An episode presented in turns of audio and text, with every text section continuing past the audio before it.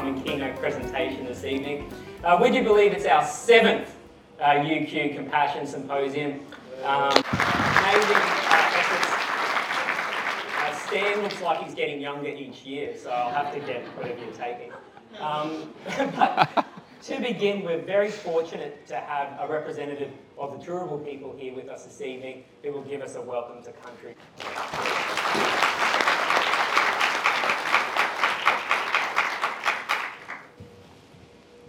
Yawa, yawa. Hello. Bulkari Maramba Mianjun means welcome to Brisbane. Turrbal people, I'm here to represent them and their ancestors. To make you feel warm and welcome this is all part of their country out here. Um, I'll give you a brief history. Uh, when the colonisers came in in the 1800s, um, they spotted a lot of blackfellas along near, um, the, what's that pub down the road there? along Coronation Drive and all that. There's a mob of uh, Turrbal people, and they were um, were a little bit scared because of the big mob. So uh, eventually the, the colonizers came in and outside of slaughtering and um,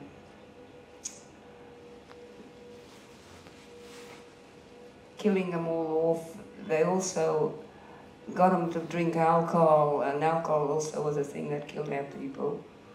Um, you know, you talk, you, you're symposium is on compassion.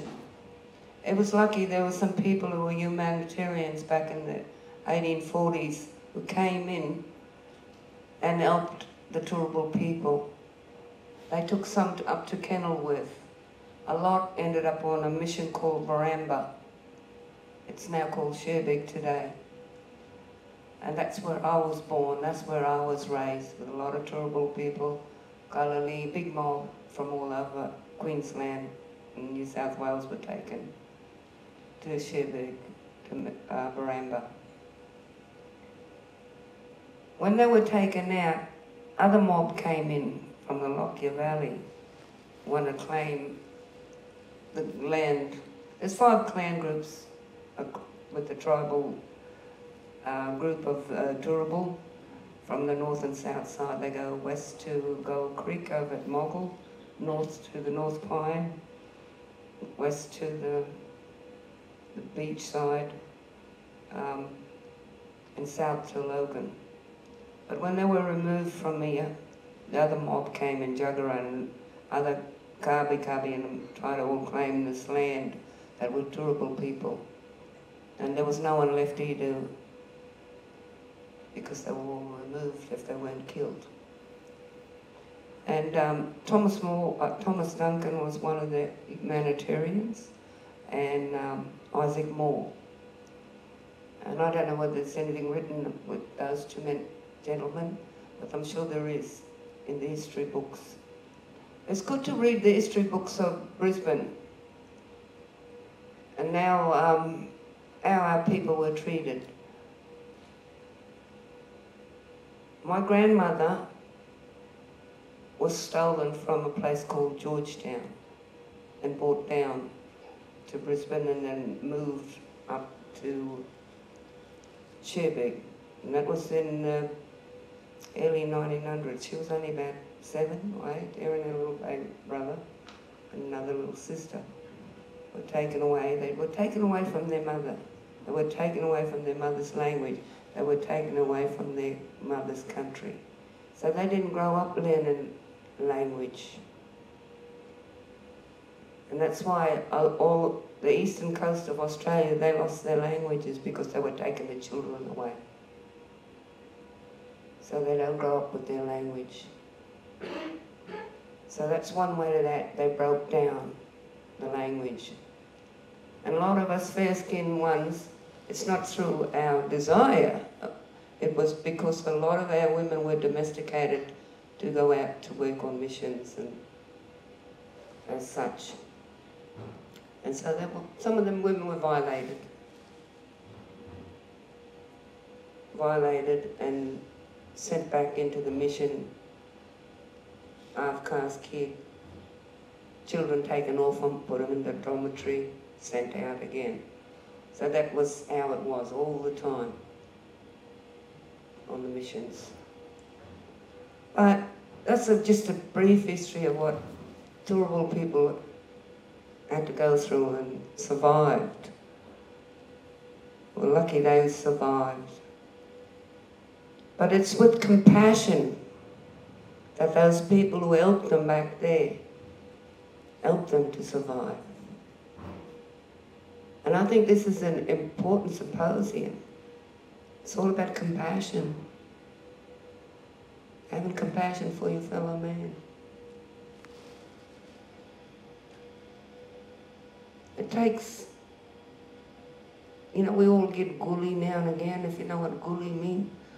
I mean, you get a bit mad and wild with your, even your own family sometimes. But if I didn't have that compassion, you know, and understanding, I wouldn't survive. I'm a grandmother, I'm a great grandmother. I come from a large family. Most of us did. They didn't have TVs back then, or other distractions, or rubbers, or whatever else you want to, the pill. but traditionally, they had a good system in place when man can meet with the wife. Because they needed to separate children by age and years. Because they we walk about people, we walk for the food. So you need a child who could walk, not one on each, one dragging behind, you know, all steps and stairs. They had a good system in place, good marriage system, good law system. L-O-R-E and L-A-W. They had a good system in place. And they're highly spiritual people, my people. Very highly spiritual.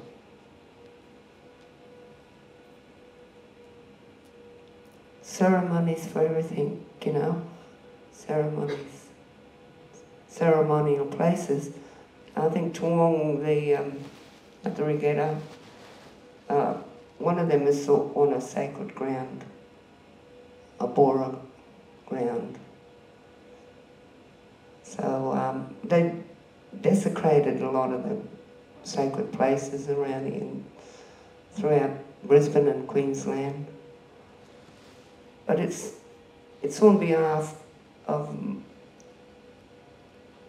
Maruchi and their ancestors that I acknowledge, and, I, I'll, and you want to acknowledge that the land that you walk on is the footprints of others before you, and that you appreciate the land that you live on and the bush.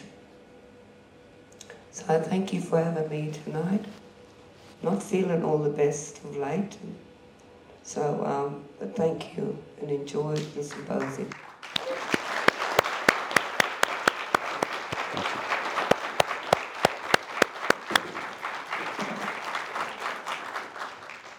Well, thank you very much, Auntie Pat. And uh, for tonight, just a few housekeeping uh, matters also, just to remind you all of. Uh, for the tweeters out there, the hashtags uh, UQ Compassion, and Stan likes photos from his left side, if. Um, so there's that part. And also, you would have seen uh, the, the be involved aspect of tonight. So if you can, uh, get your mobile devices out and uh, do the thing to get the thing going, and, um, and then put your things in to the questions that are being asked. Well explained. Oh, yes, thank you very much for coming.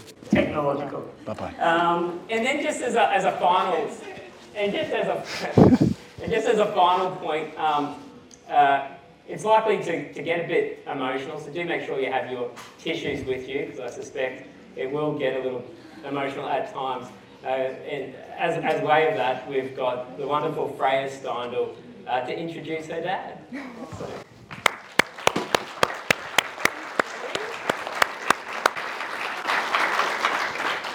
Thank you. Welcome, everyone. Thank you for being here tonight. Um, it's my pleasure to introduce my dad as the keynote speaker. Um, I was told to give a little bit of a bio about Dad, so here it is. Dad is a guitar enthusiast, a comic book nerd, a dog lover, part time cat lover, long time fan of the Beatles, and loving father. Oh, and he's hilarious. Sorry, almost forgot that. Um, but he also spends a lot of time in his back cave, focusing on his passion as a clinical psychologist, researcher, teacher, and writer. His book even broke my few years reading sobriety. I'm ready to hear some familiar stories tonight because he talks about compassion a lot. Um, but who knows, I might learn some new things because we do have tricky brains.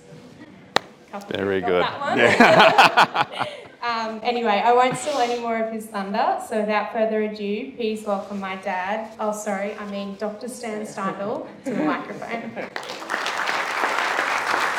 Beautiful. Mwah. Ah, that um, warms my heart, Freya. Thank you very much. That was lovely.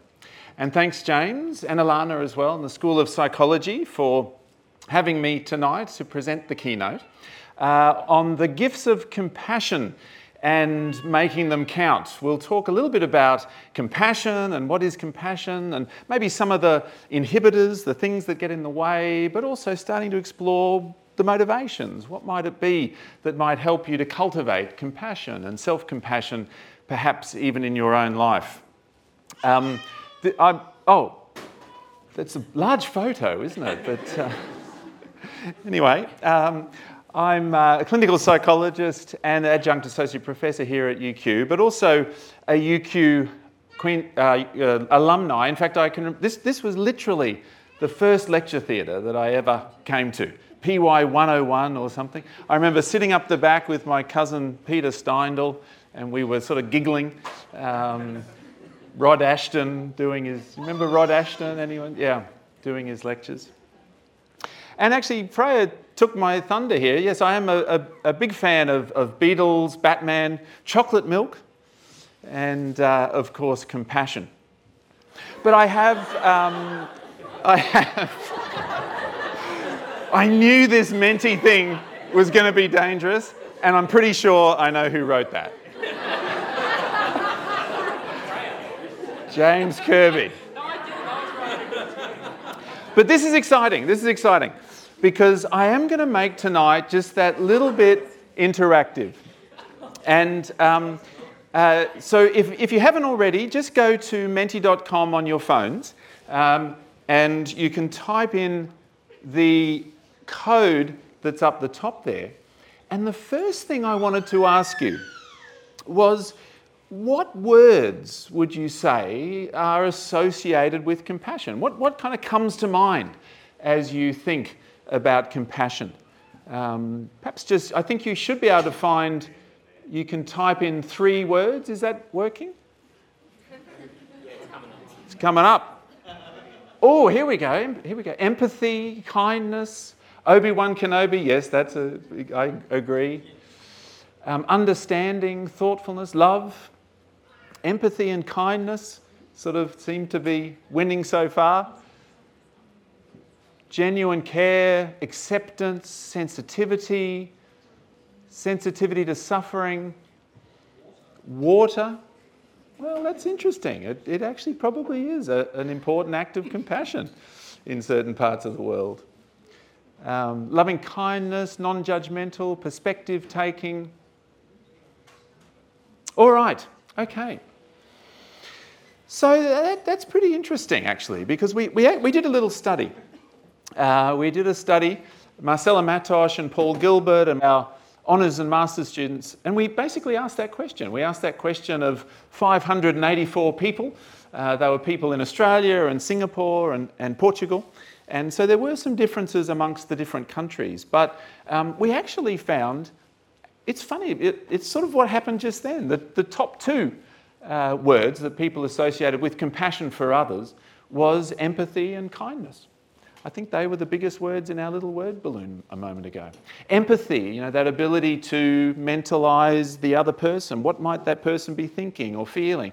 Um, resonating with some of that feeling, being able to take their perspective. And kindness, doing something to the benefit of the other person. What about self compassion? Now, this might just be the same. It might be the same words that come to mind, or they might be different. I mean, what would be three words now you would associate with self compassion? Hard. Oh, okay, we'll get on to that. Um, relaxation, forgiveness, understanding. Oh, here they come. Um, slowing down. Whoa, whoa, whoa. Care, dog. Yep, agreed. Uh, kindness is still in there. Acceptance. Acceptance and understanding are starting to introspection, um, self care.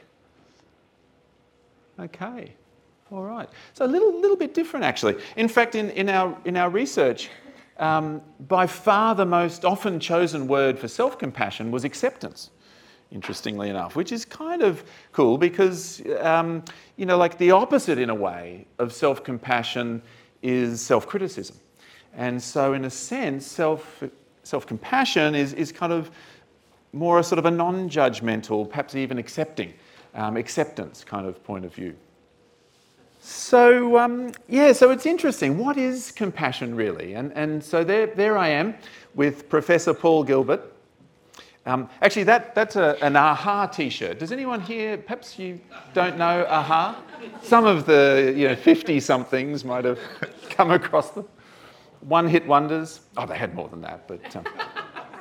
and the last concert I went to before COVID was an a-ha concert. Oh, would you believe it? That's the. Uh, my sister laughs loudly. Um, that was the, the t shirt. Anyway, Paul Gilbert says that compassion is a sensitivity to suffering in self and others with a commitment to try to alleviate and prevent it. And actually, there's a lot in there. It's a, it's a sensitivity to suffering. So that's actually important. You know, maybe that's where it's a bit different or aligned to, compa- to uh, kindness. Uh, you know, compassion is about suffering. Kindness might be doing something to benefit another person. Compassion might be doing something to help when they're suffering. Um, in self and others. So, right in the definition, although it's hard, as someone said, uh, com- uh, compassion is about self and others. It's about flows of compassion. And it's with a commitment to try. It's not always easy to help or alleviate suffering, but it's a kind of a, a motivation or it's a commitment to try to, to do these things, to try to alleviate and prevent the suffering. I remember I wrote a paper once and I, I put the defini- definition in there, but I wrote compassion is a sensitivity to suffering in self and others with a commitment to try to alleviate it. And then I got an email from Paul Gilbert, and he was like, no, no, no, it's alleviate and prevent. And of course, he's right. You know, like compassion is also about trying to address the, the, the, perhaps the causes of future suffering. In fact, now, nowadays, I think he's kind of also adding that compassion is about helping people to flourish as well. But there's a number of qualities that we try to work with. In fact, in compassion focused therapy or compassionate mind training, we circle back to these three qualities uh, quite often, repeatedly in a way. We try to come back to wisdom, strength and courage, and a caring commitment. Aristotle is said to have said, Courage is the first virtue because, what is it? Makes all the other virtues possible. um, and well, it does, you know, courage. We need courage to be honest. We need courage to love. Uh, and we need courage to be compassionate. But um, yeah, so wisdom. Wisdom really, from a compassion point of view, this is that awareness, that insight into the non personal nature of, of life. The, the way that we are born with tricky brains, um, that we didn't get to choose, with genes, strengths and weaknesses that we also didn't get to choose. And then things start to happen. A lot of that we don't get to choose, but a lot of that starts to shape us and who we become and, and how our minds start to work. And, and so, compassionate wisdom, a, a, an important catchphrase is you know, it's not our fault but it is our responsibility. And that's the compassionate wisdom, being able to de shame, uh, given so much is outside of our choice. But at the same time, we know that our minds can learn and grow and change, and so we can take responsibility uh, for things that might lead to suffering in, in others and ourselves. Strength and courage. Strength, groundedness, calmness, stillness, confidence, emotional courage. A lot of that comes actually from some, some of the body work, you know, using the breath or the body to try to create that sense of groundedness and stability. Um, after all, in compassion, we are approaching suffering. We're approaching sometimes the very dark side of what it is to be human, and it takes a lot of that strength and courage to do all of that. And finally, a caring commitment. Uh, given what we know about the nature of the human experience and the nature of suffering, we have this deeply felt wish to uh, alleviate that suffering, to, to be caring and supportive and encouraging and helpful. In fact, that's another nice little uh, catchphrase, I guess, in compassion is may I be helpful rather than harmful towards myself and others. May I be helpful rather than harmful towards myself and others. And that's the caring commitment. So I'm going to throw it over to you again briefly, if you can grab your phones once more. This is a little ranking sort of an exercise. How would you rank those three qualities in terms of what feels most important to you? Now, another way to think about that, too, I think, is what, which one do you feel maybe you could start to work on next? You know, is it to cultivate wisdom around this non personal nature of, of what it is to be human and how to de blame and, and so on? Is it strength and courage and being able to find that groundedness in the body? Or is it a caring commitment, being able to um, really be helpful uh, you know, wherever possible? This is very interesting. Um, oh, it's sort of, uh, uh, but um, they're all quite close, aren't they? They're all really important. Wisdom seems to be ranked first. It's, it's quite interesting though because they all relate to each other. You know, we, we need the wisdom to help cultivate the caring. Um, we need the strength to be able to support the caring, but we need the caring in terms of how we might approach the wisdom. So they all sort of move together and work together. We, we don't have a clear winner, so that's good news, actually. But where do we start to get into contact with compassion? Where do we start to, to learn um, and develop compassion within ourselves? And oftentimes it's through our own suffering, actually. That can be where we really start to learn about, to develop, to, to sort of uh, up it comes. It bubbles up our own compassionate motivation. Niki Taylor was a supermodel back when I was a younger man. And uh, I don't know if you've, I think she's still a supermodel actually. She, she was the cover girl of CoverGirl um, magazine. this, is, this is sounding worse live than it was when I wrote that slide. But anyway, um, but she actually had some real tragedy. She lost her uh, sister, her older sister, when she was still a teenager. Some years later, she had a very a terrible car accident and, and you know, really affected her and her life and her well-being. And she said, My greatest life lesson has been that life can change in a second. This is why it's important to always live your best possible life and to do what you can for others. There's the compassion piece.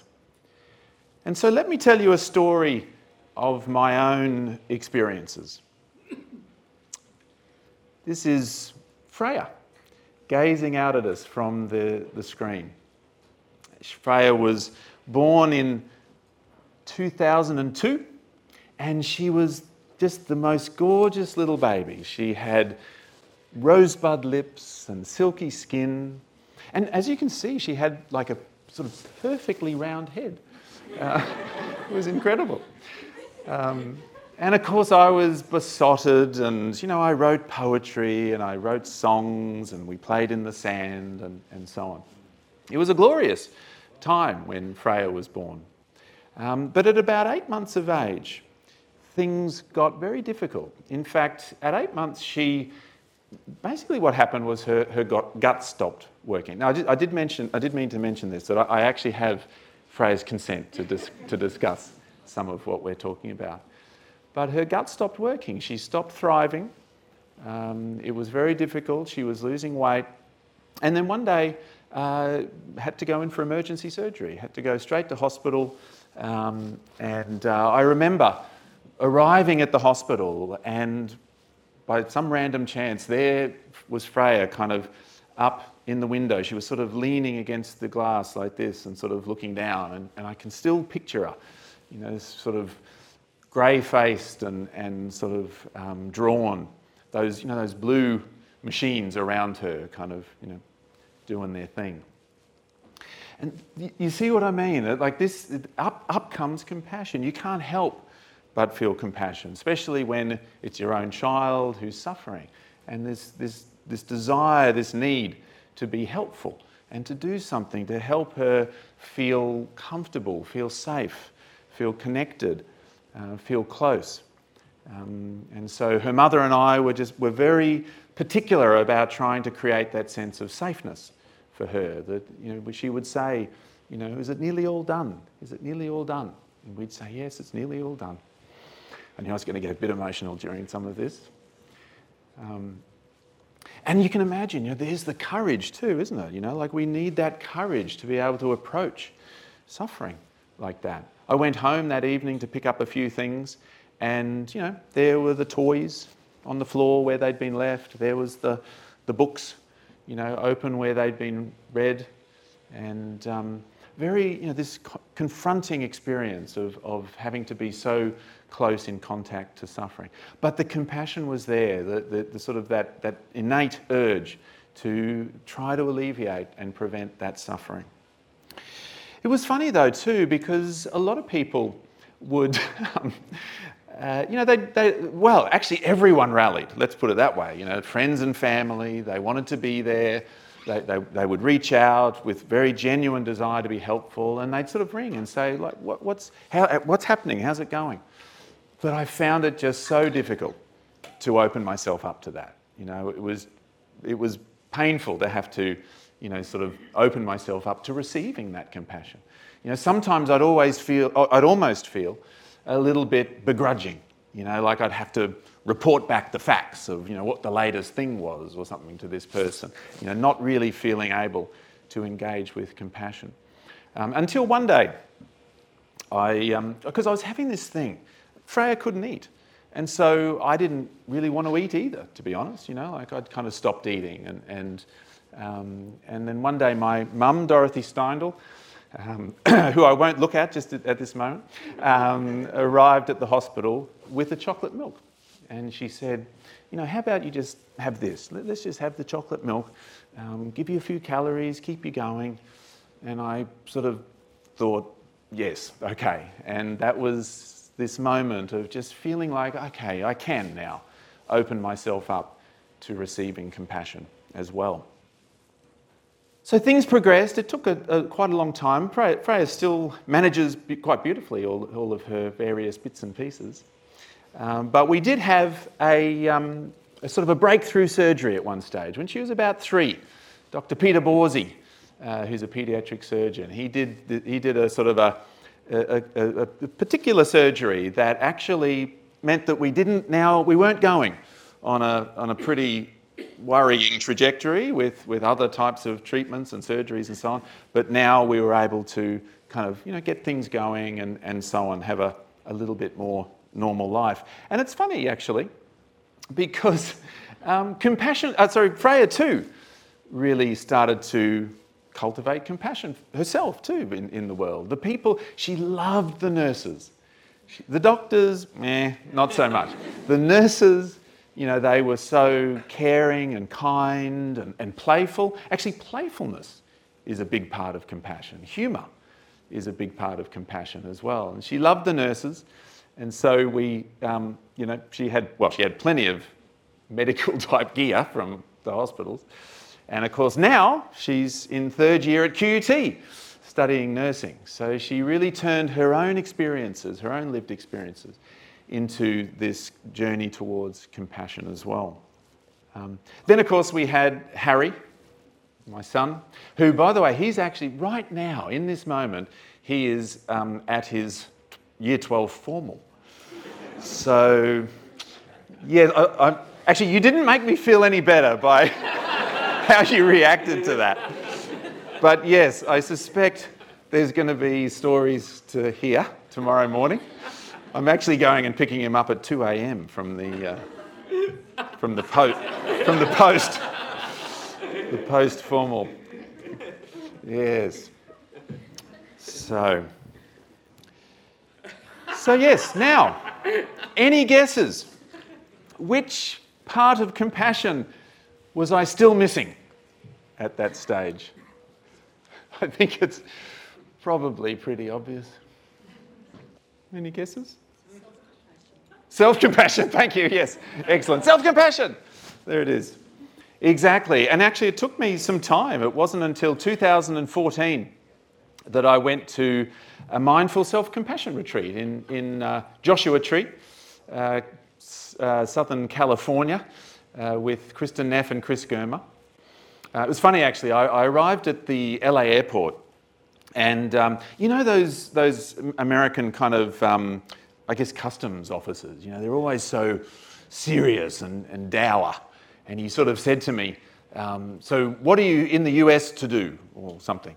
And I thought to myself, Oh, well, I'll tell him. So I said, Well, I'm here to do a mindful self compassion retreat. And he said, What's that about? And I said, Well, I think what we're going to do is sit on cushions in a big, big circle and learn to be kinder to ourselves. and he goes, Don't they teach you that in Australia? and he smiled. He smiled. I, uh, that was like a triumph.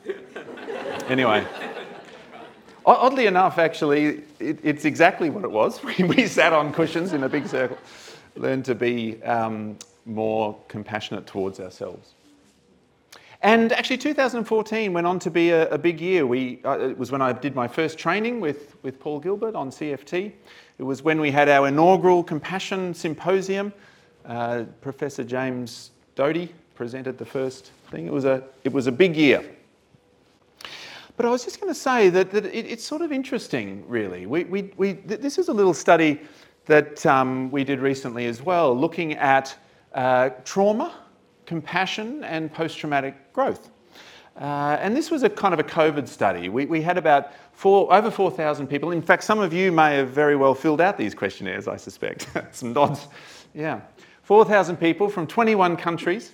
We measured social connection through compassion variable and, and social safeness variable. We measured the perceived threat of COVID 19 and we measured post traumatic growth.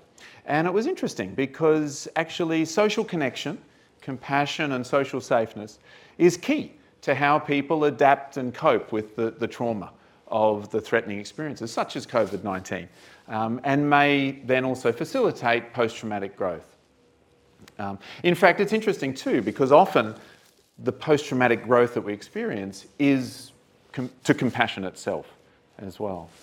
Uh, and so th- that, that lived experience, I think, especially of suffering or the things that are, are, difficult. I remember James Doty saying to the audience, and it probably applies tonight as well, you know, everyone here has or is or will suffer in some kind of way.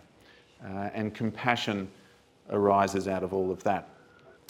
So we have the three flows of compassion compassion for others, uh, receiving compassion from others and being compassionate towards oneself or self compassion.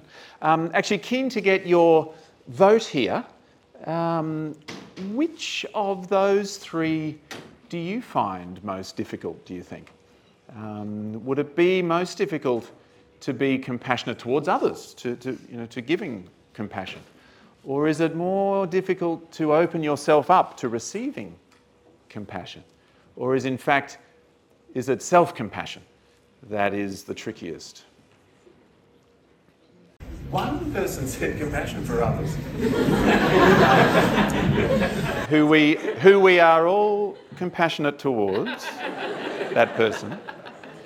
Um, but compassion from others, oh, three now, three, good. Compassion from others and self compassion. Uh, well, self compassion wins in the sense, is the, is the hardest. But actually, if you think about it, I suppose, receiving compassion from others and self compassion are both a, about being on the receiving end in a way. So that probably makes a bit of sense. I remember feeling particularly, um, yes, I remember feeling particularly difficult around the receiving compassion. I, I remember at the Mindful Self Compassion Retreat, I said to Chris Germer, you know, I, I just feel sort of like I don't deserve compassion. And uh, sort of poured my heart out to him. And, and he goes, Well, Stan, you'll probably always feel that way. And I was, I was like, Chris, can, can't you give me something more than that? Anyway, but what he said was, What changes is how you start to relate to yourself when you feel that way. And that's the thing, I think, with compassion and self compassion. It's not about not suffering or never having to do so again. It's about being able to bring compassion to yourself, to yourself when you do have those, those difficulties. So we have fears, blocks, and resistances to compassion. That's the thing. We all kind of experience a lot of that. Fears are when compassion literally activates the fear response, the fight flight response. We feel um, anxious about compassion, we feel avoidant towards compassion. And that can exist across the three flows. You know, compassion from others will make me seem weak and vulnerable. Um, people will take advantage of me and my compassion. Uh, being compassionate towards myself will expose me too much to painful feelings and I'll just feel worse. This, this is a tricky one, actually, that last one, because you know, at that mindful self compassion, one of the little tricks I learned when you meditate and do loving kindness, for example, towards yourself, it's actually quite useful to just slightly tilt your head back. So all the tears and snots and all of that, you know, doesn't sort of fall in your lap, basically, because it's emotional stuff. In fact, they call it backdraft. When you're starting to be compassionate towards yourselves, it's a bit like the fire person touching the door just to see, you know, if they open the door, are the flames going to come bursting out? And we, that's what we experience with self-compassion quite often is, uh, you know, sort of painful feelings. We're going, we're, we're approaching our own suffering. Blocks are where we would like to be compassionate, but for one reason or another, we, we can't, or you know, something is getting in the way. Um, for example, lack of time or lack of resources. Um, maybe a lack of insight or understanding about suffering and the nature of suffering, or the, the big one too, I think, is just not being quite sure what to do to be helpful. You know, I don't, I don't really know what to say to help that person. I don't really know what to do. Examples like, I don't know how to be compassionate towards others. Uh, I really don't deserve compassion from others. There's that one. Uh, I should be compassionate towards others, but being compassionate towards myself is too self indulgent. And then we have certain resistances. So, this is the one where the person perhaps could be compassionate, uh, but isn't. You know, not because of fear and so on, but actually, a big one is because they're in a they're in a bit of a different motivational system right now, for example. That they're in a competitive motivation rather than a compassionate motivation. And so they're more concentrating on sort of hold and control, you know, what they've got rather than sharing and, and so on. Um, compassion is stupid or foolish. It's dog eat dog out there, and you need to be tough, not running for help every two seconds. Um, or self compassion feels too much like self pity. I've done quite a lot of work with combat veterans, and, and that's a big one for them. They worry a lot about compassion or self compassion, especially, sounding too much like self pity. But these are always there. But, but, yeah, well, that is a problem, I must admit. You need to share, no hoarding of toilet paper. So, but it's actually it's interesting because a lot of you might sort of at first say, "Oh, I don't really have fears, blocks, and resistances." Maybe that's not so much in, in this audience, but it actually sometimes, um, you know, it's, it's interesting. We want to keep an eye out for it. We want to sort of notice it. For example, um, in some of our uh, movies and so on, Henry Ducard was Bruce's, I, I call him Bruce, but uh, Henry Ducard was Bruce Wayne's uh, martial arts teacher. He later became uh, Raz, thank you, yes, Ra's al Ghul. Um, that was a very excited answer there, You're like, yes, I know this one. Anyway, Henry Ducard said, Your compassion is a weakness your enemies will not share. Fears of compassion. Bruce says that's why it's so important, it separates us from them. Very wise. All right, but let's talk about self compassion. Um, and in fact, let's have a little think a bit more about fears, blocks, and resistances to self compassion in particular. I feel that I don't deserve to be kind and compassionate to myself. Getting on in life is about being tough rather than compassionate. If I'm self compassionate, I'll feel overcome with grief and sadness. If I become kinder, less critical to myself, my standards will drop. I would not know where to begin to develop compassion for myself. I find it easier to be critical towards myself rather than compassionate. This is coming from the Gilbert et al. Uh, paper, which describes the fears of compassion scale. Um, but what are your fears, blocks, or resistances to self compassion? Um, perhaps in a, in a few words, if you, if you can type into the, into the app there. Like, what's your hunch? What, what do you think might cause your reservations? Okay, insecure attachment. Well, compassion is a very relational process, isn't it? Um, guilt. Guilt's interesting. We could talk a lot about guilt, actually, and where that fits in, but we won't. Um, it feels like work, it's autopilot, um, afraid to be vulnerable, time. So there's a block, you know, not having the time. Um, Self compassion may not fix the issue. I don't have time, don't want to appear weak. Uh, my own emotional capacity, vulnerability, high standards, dealing with idiots. Yeah, I can relate to actually all of those. Um, so we did a, another little study that's trying to look what, how can we work with our fears, blocks, and resistances. Uh, we, uh, we interviewed a whole bunch of compassion focused therapy therapists about what it is that they do to work with fears, blocks, and resistances. Um, the first thing is to understand their function and their origins. The reality is that our fears, blocks, and resistances to compassion are often coming from a threat protection function. Often it is because of origins around attachment experiences or experiences, emotional or relational experiences growing up, can be a part of how we develop those fears, blocks, and resistances. Um, so we try to de-shame through understanding our tricky brain. I, I think I do say that a lot. That we have tricky brains, because even has mentioned that in her introduction. Um, but we do. We have tricky brains, um, and we, you know, part of that, part of what's built in, is these fears, blocks, and resistances. It's also important to explore the definition of compassion, really. And that's, I, that's why I spent a bit of time on that right at the beginning. Like, what is compassion? Um, the fear might be about compassion being too much like self pity, but actually, compassion is very different to self pity. Um, self compassion might not be um, snuggling up on the couch in your doona, you know, eating ice cream and watching Netflix.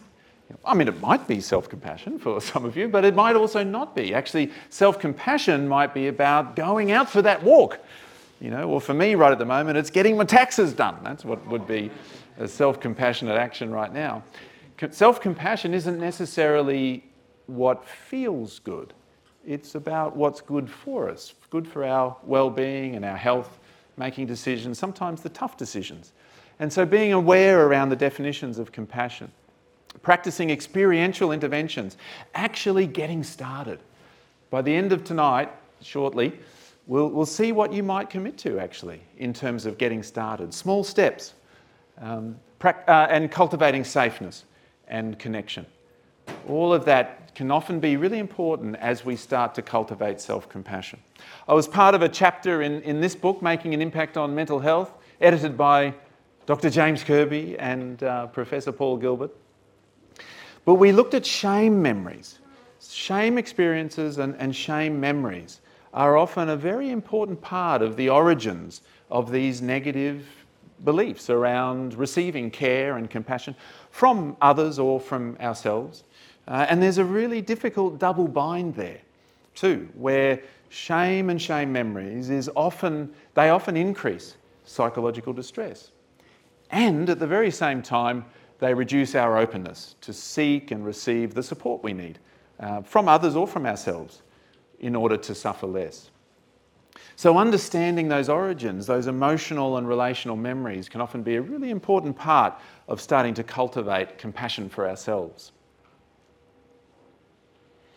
But it also happens the other way around. This is a study with a, an honours student of mine, Alison Creed, and uh, we found we, we looked at um, shame memories and how they predicted depression, but perhaps self-compassion was able to also mediate that relationship. So our skills and our abilities to be compassionate towards ourselves in the face of life difficulties might actually help reduce the negative effects of traumatic shame memories uh, on our psychological well-being and also promote feelings of safeness, connection, contentment and so on. So there's an interesting kind of other way around. In some ways, shame memories can get in the way of our self compassion, but also self compassion can sometimes be the pathway through those difficult traumatic shame memories as well.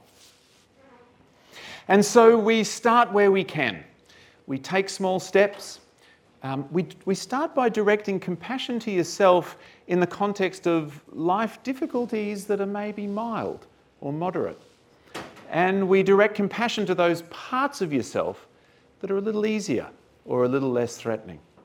Uh, and then we just make our way slowly up the ladder, doing little, little self compassionate actions just to help ourselves along the way.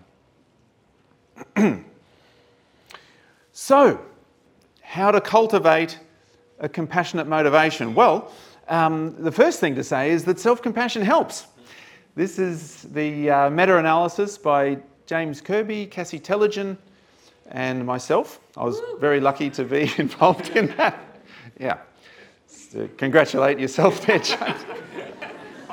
this is about me, big fella. Um, anyway, we looked at compassion based interventions, uh, 21 different randomized controlled trials, a uh, total of 1,285 participants across those, those trials. Um, and compassion based interventions were found to increase compassion and self compassion and mindfulness, uh, but also it led to improvements in depression, anxiety, psychological distress, and also improvements in psychological well being and happiness. So there's reasons there to really try to work on cultivating our self compassion. But this is the thing, all right, how do we cultivate the self compassionate motivation? Well, we sort of find our way through, we navigate our way through the fears, blocks, and resistances, which are likely there, and certain reasons, certain benefits, certain motivations that might actually help us to, to get connected with self compassion. Um, so we developed another measure, which psychologists seem to like doing. Um, uh, both, well, myself, James, and Cassie again, and, and also some others. What we did here was we looked at um, motivational interviewing, which is another one of, well, the other, one of my professional loves is motivational interviewing. But motivational interviewing gives us some ideas. What is it that helps to motivate behaviour change? What is it that might help to motivate action? And so we, we wondered perhaps that can tell us a bit about how to motivate self compassionate action. So we developed the compassion, motivation, and action scales. um, it has compassion and self compassion scales built in. And we have intention, distress tolerance, and action subscales. Um, intention was a bit about desire, reasons, need for self compassion.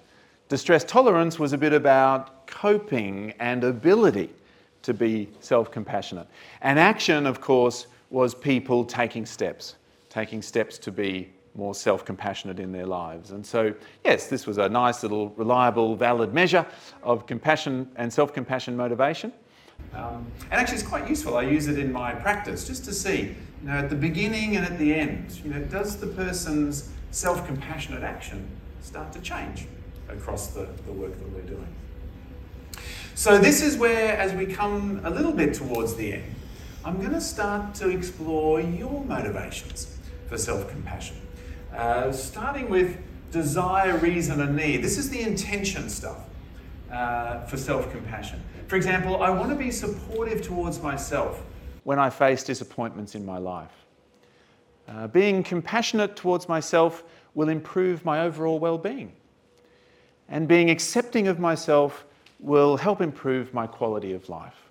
So, what about you? What would be some of your reasons for being more self compassionate? Now, you might even just use sort of one word or brief phrase kind of ideas here. What would be some reasons to be more self compassionate? Feeling tired. I mean, that's, yes, I feel like that's a really good indicator that perhaps it's time for some self compassion. Um, I feel like I should. Okay, that's interesting one. If, if, you were sitting with me in a room, I'd explore that and see what you know that means for you. Um, reduce stress, more peacefulness, be a better parent. Actually, that's interesting, isn't it? Sometimes when we get the flows balanced, compassion for others, compassion for the self, then actually, you know, we can keep that going now. You know, we can make that sustainable, our compassion for others. Um, to improve mental health, I am human. Yes, another great Chris Germer quote, I hadn't thought to mention this one, but one of the things he said is that actually self compassion is just widening your compassion of widening your circle of compassion to also include yourself. That's kind of all it is in a way. You know, you're a human too, or you're a living being, in fact. And so that's we offer our compassion to living beings. To enjoy life more, to alleviate suffering, to face failure. Okay. Thank you.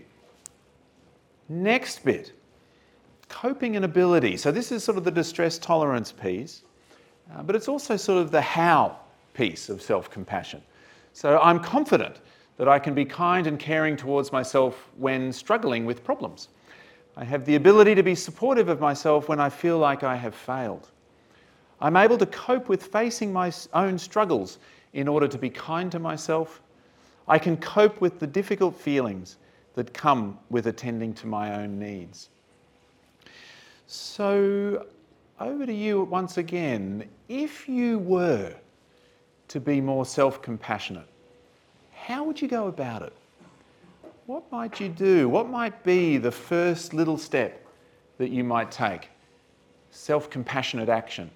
Little things like, um, you know, taking the dog for a walk or getting my taxes done. Uh, forgiveness. Oh, forgiveness, self forgiveness is very powerful. Rest, slow down, smoke less cigarettes. There you go. Sleep more, talk to myself more kindly, tone of voice and tone of inner voice. Actually, that can often be a really great place to start, is just to change the tone of our inner voice, how we talk to ourselves, to, a, to kinder, more, more warm and friendly tones.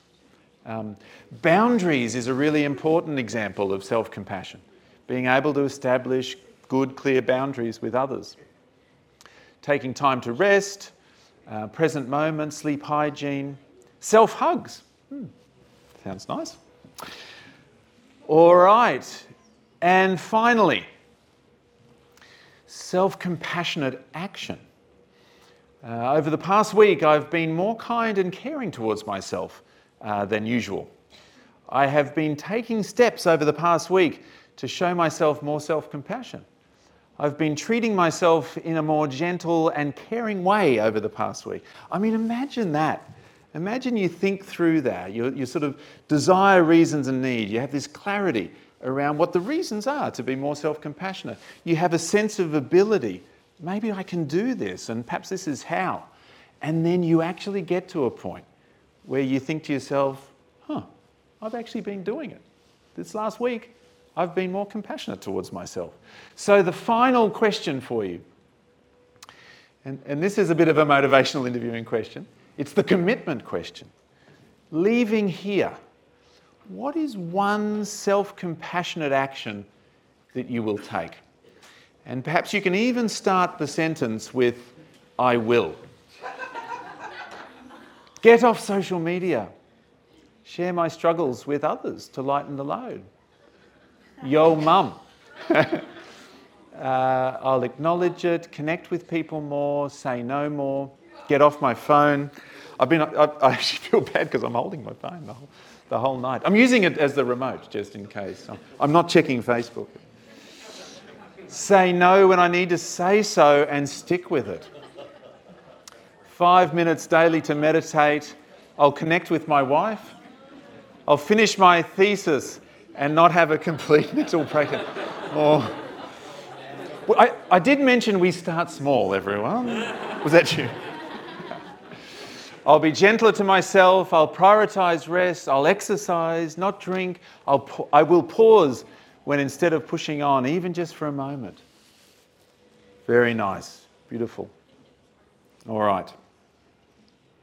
Well, everyone, that's coming to the end. So, the, these, these gifts of compassion, I think, you know, like actually, even just that notion what is compassion? You know, it's a gift for us. It's built in, actually. Evolution has built compassion in and given this, uh, this motivation, this, this tendency towards caring for others, allowing, uh, opening ourselves to being cared for. Um, and there's the definition and the qualities wisdom, strength and courage, a caring commitment.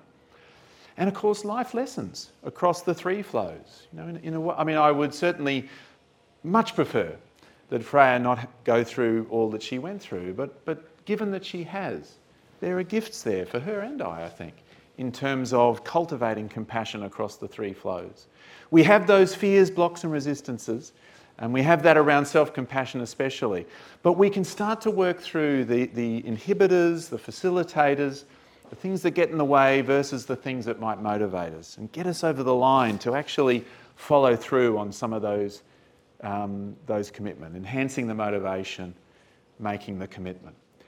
So, thank you very much, everyone. I really appreciate you coming along and having me, and I hope that's been interesting and helpful. Thank you very much. Thank you.